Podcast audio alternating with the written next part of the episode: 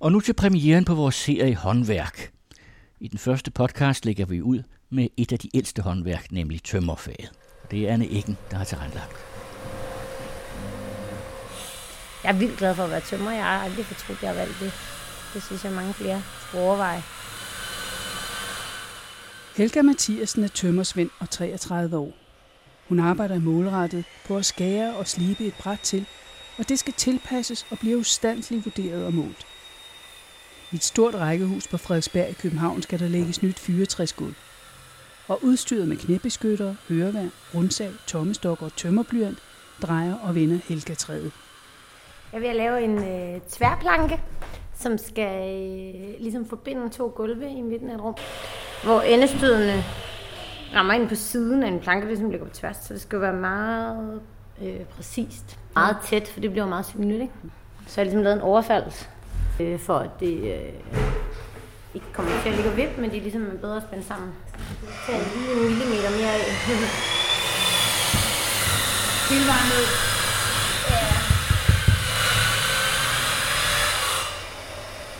Den skal ligge helt plat.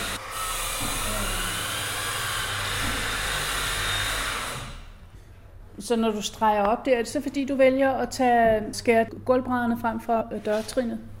Ja, det er det. Det er fordi, at øhm, jeg har en teori om, det kan jeg lige tjekke, at det er dem, der er lidt... Øh, den skinne, jeg har skåret efter, den tror jeg har en lille bue, så jeg tror, det er der problemet ligger. Tømmerfaget er et af de ældste håndværk, vi har. Kort fortalt nævnes faget allerede i middelalderen i retsbøgerne. Og som andre fag blev der udviklet metoder, teknikker og arbejdsområder. Og i takt med, at husene blev bygget mere i sten, blev tømmernes arbejde ændret til blandt andet tagkonstruktion, bindingsværk og siden etageadskillelser, trapper og skillevægge og meget mere. Det finere træværk blev overtaget af snekerne. Vi trukket ud på terrassen, og Helga fortæller, hvorfor det blev tømmerfaget for hende. Det var, jeg synes, det var dejligt at skabe noget med hænderne. Det er dejligt at gå på arbejde og se, kunne se, hvad man har lavet, når man går hjem. Øh, det er sådan meget konkret. I modsætning til hvad? Ja, i modsætning til, at jeg egentlig startede med at læse på universitetet.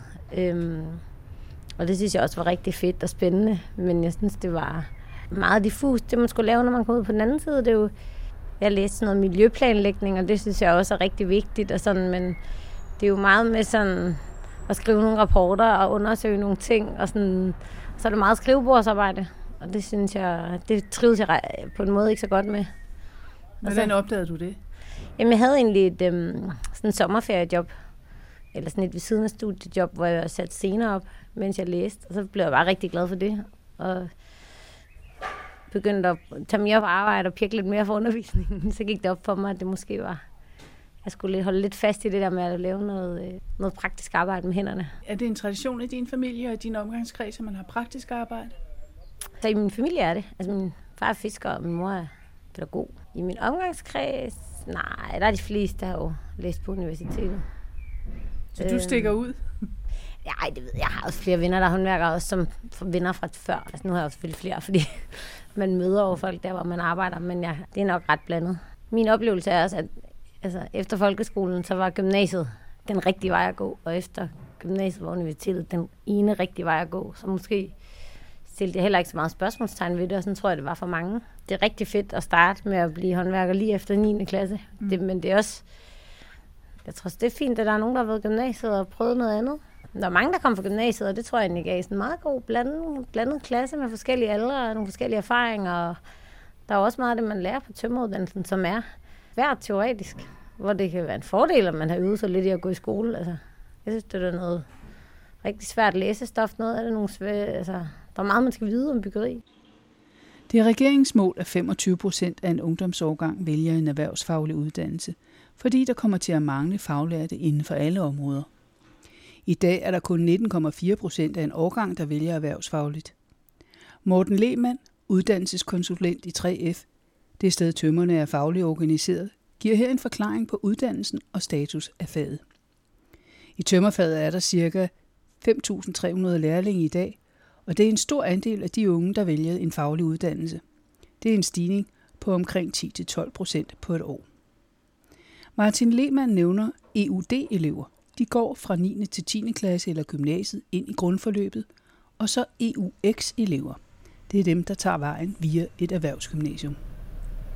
Vi har øh, sammen med, arbejdsgiveren sat i gang i en sådan lidt, hvad skal man sige, lidt emis pleje i forhold til virksomhederne, i forhold til EUX-uddannelsen, fordi det har vist sig, at det, øh, det har været lidt svært at placere de øh, EUX-elever når de skal ud og have en uddannelsesaftale. Nu skal du lige forklare, hvad EUX-elever er. Øh, EUX-elever er en elev, der samtidig med, at man tager sin øh, faglige uddannelse som tømmer, også tager øh, nogle studenterfag, så man kommer ud som på linje med, med, med HF, når man er færdig med sin, sin uddannelse.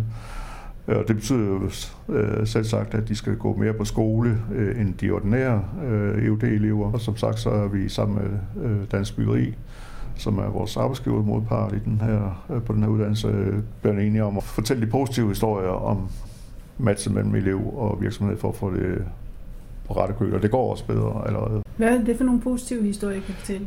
Altså, vi har jo været ude og høre nogle af de virksomheder, som er glade for at have EUX-elever, og hvad det det match at have, måske både have EUD, altså den ordinære øh, tømmerlærling, og så øh, en EUX-elev, hvad det gør for virksomheden. En del virksomheder, der har øh, positive erfaringer med, fordi det er to, lidt to forskellige øh, elevtyper, kan man sige. Hvad er det for nogle incitamenter, som øh, arbejdsgiveren, mesteren, skal have for at tage nogle flere øh, lærlinge? Ja, hvis jeg vidste det, så, øh, så kunne jeg nok tjene penge på det jo. Øh, fordi det er jo ikke kun tømmerfag, der har et problem her. Det, der er jo et, et generelt problem øh, på erhvervsuddannelserne med at få matchet mellem behovet for uddannede folk og, og lærepladser til at hænge sammen det vi i hvert fald kan se i byggeriet, det er, at der, der er i hvert fald en væsentlig faktor, der skal være til stede for at kunne øh, dække behov for uddannelsespladser, det er konjunkturerne. Og konjunkturerne lige i øjeblikket, øh, kan vi jo se, er strålende, fremragende. Der bliver snakket om mangel på arbejdskraft. Og der er vores budskab, både fra, fra arbejdsgiverne og fra, 3F's side af, det er jo, at man bør også se på, øh, på lærlingene som en, en ressource i den forbindelse, og dermed også få dem til at tage nogle flere i læger, øh, fordi det, man får, får produceret noget, mens de er der. Ikke?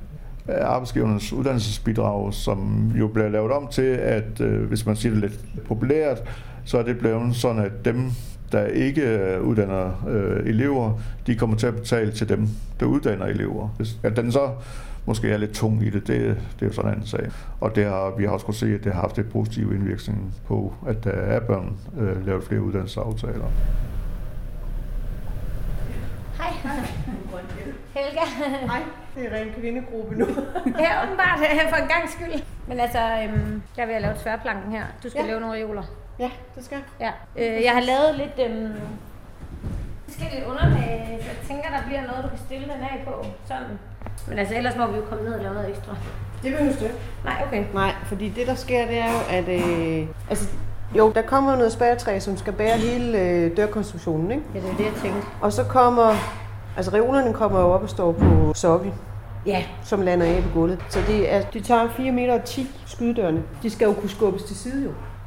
Ja, ja. Ikke? Så selve det frie rum, kan man ja. sige, er jo 4 meter og 10. Jeg har, jeg har lavet tørplanken efter den her tegning, ikke? Godt. Så er dørene, hvad er dørene? Ja. Og jeg har bare hele tiden regnet med en meter for at give det plads nok.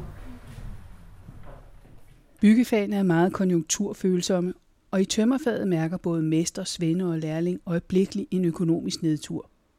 For Helga har det været svært at få læreplads hos en mester i en tid, hvor der var kamp om pladserne. I to og et halvt år har jeg været udlært. Så har jeg været lærling i tre et halvt år inden da, så der er man jo også i gang. I samme firma? Ja, i samme firma hele tiden. Var, var det nemt at få en læreplads? Altså, jeg søgte rigtig mange. Nej, det var ikke nemt. Altså, dengang var der jo rigtig meget lærepladsmangel i hele byggeriet. Jeg tror, jeg søgte man måske søgt 50 lærepladser. Men altså, jeg havde en læreplads, inden jeg var færdig med grundforløbet. Og det er det slet ikke alle, der har. Så på den måde havde jeg det meget nemt. Altså, jeg nåede, der var mange, der kom i skolepraktik og skulle gå der og vente og søge. Så på den måde, der var, kom jeg meget nemt i gang, vil jeg sige. Jeg har også indtryk af, at der er nogen, der får en læreplads i tre måneder, og så kommer de på skole og bliver, skal have en ny læreplads. Ja, det er det, der hedder korttidskontrakter, og der er også noget, der hedder delaftaler. Det er jo sådan, man kan sige, måske har det gjort, at der er nogle flere små firmaer, eller meget specialiserede firmaer, der kan tage nogle lærlinge i perioder, men grundlæggende tror jeg, at det mest bare er træls for lærlingene, og måske har det ikke reelt skabt vildt mange flere lærepladser. Øh, tror jeg, men altså, jeg havde også kort tid kontrakt, men jeg blev ligesom bare forlænget det samme sted hver gang. Det er der jo rigtig mange, der gør. Hvordan skulle man strukturere sådan noget, synes du, så der faktisk blev lærepladser, så man ikke skulle gå i skolepraktik? Det her med, at mange kommuner begynder at have klausuler om, at man skal have lærlinge, hvis man skal lave noget for kommunen, det tror jeg, det kan jo give sindssygt meget. Det er jo alt offentlig byggeri. Og jeg synes også godt, at man kan sætte den mange til 10 procent skal udføre det lærlinge. Det kunne sagtens være mere, ikke? Men det kræver også, det har man jo også fundet ud af i Københavns Kommune blandt andet, at, det, at man så tjekker det op. Man skal ikke bare sige, ja, det gør vi. Altså, det kræver, at man har nogle kontrolinstanser, altså, og virkelig tager det alvorligt, det der. Man har jo lavet nogle økonomiske incitamenter til at have lærlinge, og det kunne man sagtens skrue op for. Altså, så dem, der ikke har lærlinge, de betaler en endnu højere afgift, øh, for de får noget uddannet arbejdskraft, som de ikke bidrager til at skabe. Det dur ikke, at man ikke, altså, ikke at tage sit uddannelsesansvar som, som firma. Altså, så er der jo ikke svende nok. og det er jo også noget med, altså firmaerne skal vise det samfundssind. Jeg tror også, det er vigtigt, at svendene kræver, at der kommer nogle lærlinge der, hvor de går. De ikke finder sig i, der kun øh, at firmaet siger, at der ikke skal være lærlinge, så siger de ikke noget til det. Jeg tror, at vi alle sammen skal være med til at trække den der retning.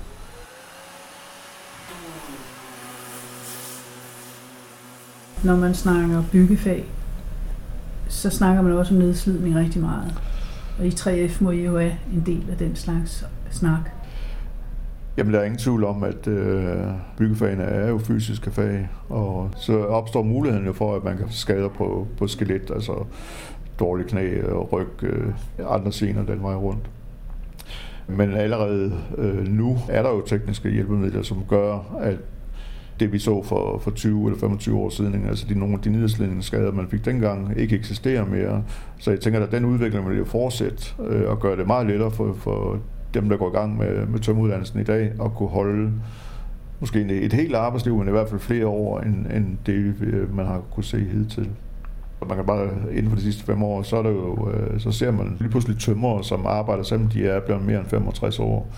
En af de helt store ting, der skete i, den, i de første år, jeg var, var ung svend, det var jo, at man fik en, en boremaskine på batterier. Altså, det gjorde jo så, at man kunne producere endnu mere Øh, så fra man fik nogle skader for at, at løfte på ting, så fik man lige pludselig tennisalbuer og ondt i skuldrene og sådan noget. Så udviklingen gør jo også, at man flytter nogle, nogle skader til noget andet. Så det er jo noget med at være opmærksom på, hvad det er, for, hvad det er man producerer, og med, på hvilken måde man producerer det, og så prøve at forudse, hvad der skal til for at undgå øh, skader senere hen i livet.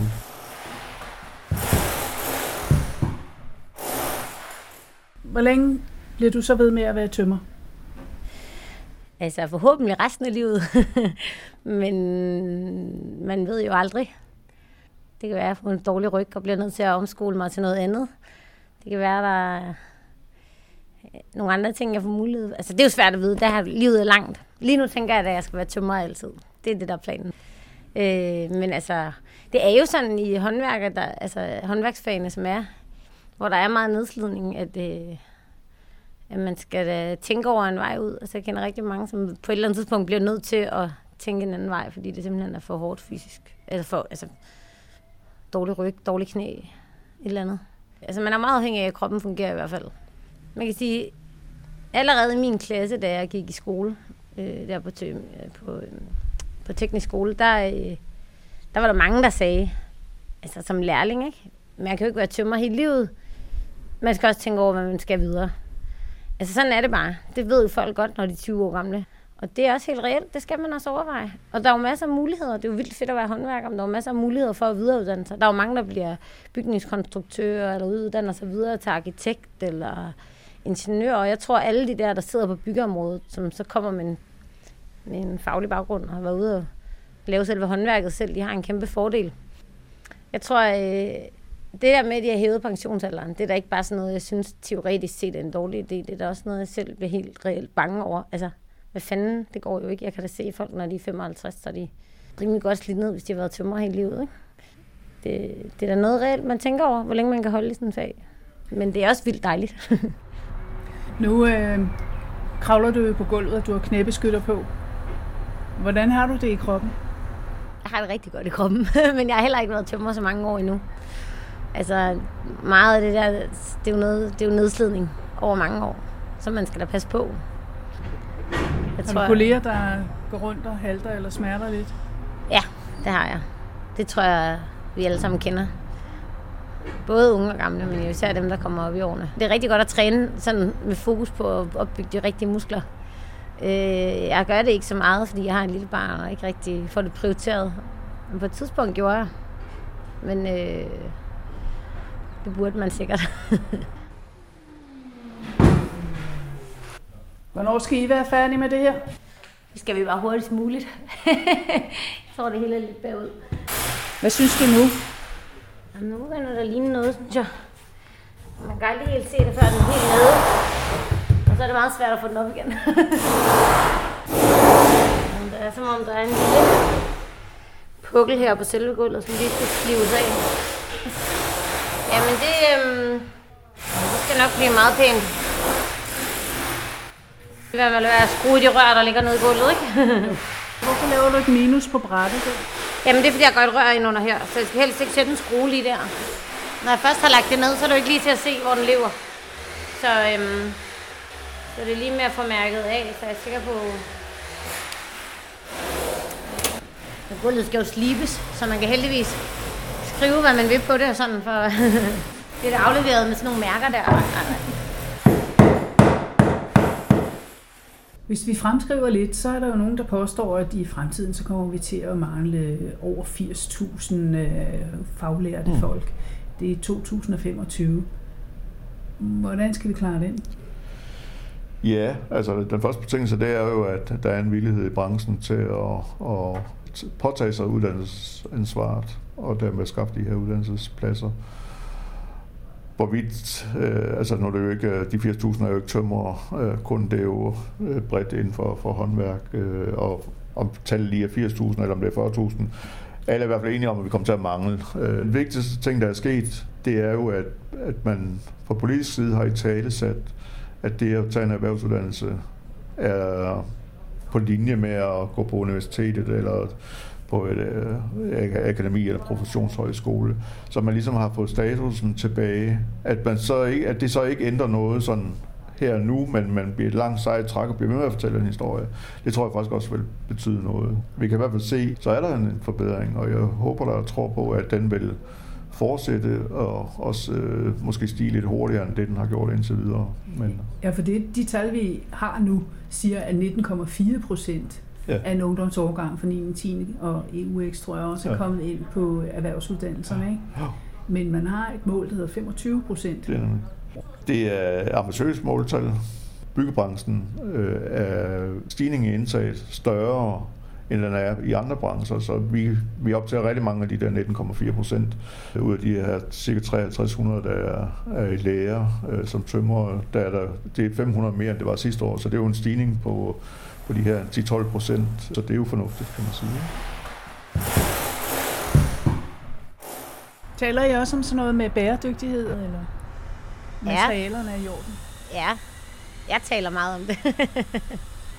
det, ja, det er noget, man snakker om, men altså, jeg vil sige, øhm, det er nok ikke lige det, der står først på øh, prioriteringen i byggeriet. Heller ikke, når man ser på, hvad folk får lavet. Får lavet næsten helt nye ting om, fordi det ikke passer med øh, den stil, de lige har, og hvad der lige er moderne. Og, altså, og rigtig meget handler også om, hvad der er billigt. Løsninger, der er nemme og hurtige at lave, er jo meget billigere. Altså også rigtig meget arbejdsløn. Isoleringsmaterialer. I, mange tilfælde er de noget dyre, hvis man ikke bruger de, det der øh, mineraluld og sådan. Altså så på den måde øh, står der til den kunde og synes, ah, lige en fordobling af isoleringsprisen, der måske lige i overkanten og sådan. Så jeg tror, der er langt igen. Og byggeriet er rimelig stor sønder på miljøområdet, så det er da... Så der er langt igen. Jeg vil rigtig gerne snakke mere om det. Jeg vil rigtig gerne have mere fokus på det. Jeg ville gerne have lært mere om det, da jeg gik på teknisk skole. Det er jo sådan noget, jeg har jo læst miljøplanlægning tidligere. Der var det, kiggede man på alle de store linjer, så er det meget sjovt at være ude i sådan noget som øh, på en byggeplads, så er der bare meget, meget langt ned til Altså, øh, at tage højde for alle de der ting. I forhold til, til automatiseringen og, og tømmerfaget, og om det kan udkonkurrere, altså kan vi lige pludselig øh, printe et hus, i stedet for, at der skal en mur, en tømmer og, og så videre til at bygge det. Det kan vi jo se, det kan man, men, men, men i virkelighedens verden, så vil der altid være brug for tømmer. Øh, måske i, i, i et lidt mindre omfang, end der er i dag, men jeg tænker faktisk, at det er mere sikkert at tage en tømmeruddannelse i forhold til at kunne lave noget om 10, 20, 30 år, end det vil være at tage en, en uddannelse inden for medicin for eksempel. Fordi at en robot kan meget bedre stille en diagnose, end en, et menneske kan gøre. Det, det, det tror jeg også, der er nogle overvejelser i, sådan, når vi bliver lidt klogere på det her. Man slipper aldrig for slæb. Altså, vi lægger fuldlængdede planker tit, som er øh, nogle af dem her er 5 meter lange. Ikke? Altså, de vejer jo, de skal jo håndteres og løftes op på første sal og lægges ned. Jeg er meget fan af at automatisere og bruge alle de hjælpemidler, man kan. Og, altså, det er fedt. Man skal ikke tro, at man slipper for hårdt fysisk arbejde. Det vil der altid være. Øh, og det kan man jo se i alle fag, også de ufaglærte fag. Altså, der bliver ved med at være noget, der er fysisk nedslidende. Men at tro, at man bare kan lave en verden, hvor ingen bliver nedslidt, og alle kan arbejde til de 100 år gamle, så kender man ikke virkeligheden, vil jeg sige. Altså, der er vi bare overhovedet ikke, og det kommer heller ikke til at ske. Vel? Fordi det kan godt være, at vi gennemsnitligt lever længere, men øh, 3F'er bliver stadig nedslidt rimelig tidligt i forhold til at skulle arbejde til man er 70. Altså. Jeg synes, jeg lærer noget hver dag. altså, for eksempel det gulv, vi har lagt nu, der er underlaget været rigtig besværligt og helt anderledes, end det plejer at være. Altså, man skal tro, at det altid var det samme. Men jeg har lært noget om, hvordan man øh, forholder sig til, at gulvet er, de bærende bjælker er lavet af metal i stedet for træ, og så skulle vi vende retningen, og det gør jo også nogle ting for, det er mere besværligt. Og, øhm, men der er jo altid noget, der er nyt på en ny byggeplads, og nogle andre man, faggrupper, man skal spille sammen med, og nogle nye løsninger, man ikke har prøvet før. Og jeg synes, der er masser af nyt at lære. Jeg synes, det er dejligt nogle gange, når man laver noget, man har lavet masser af gange før. man lige nyde rutinen lidt, ja. Det der med at være med fra start til slut i en hel proces, fra inderst til yderst, det synes jeg er totalt fedt og tilfredsstillende, og man lærer rigtig meget af det, og man får hele processen med.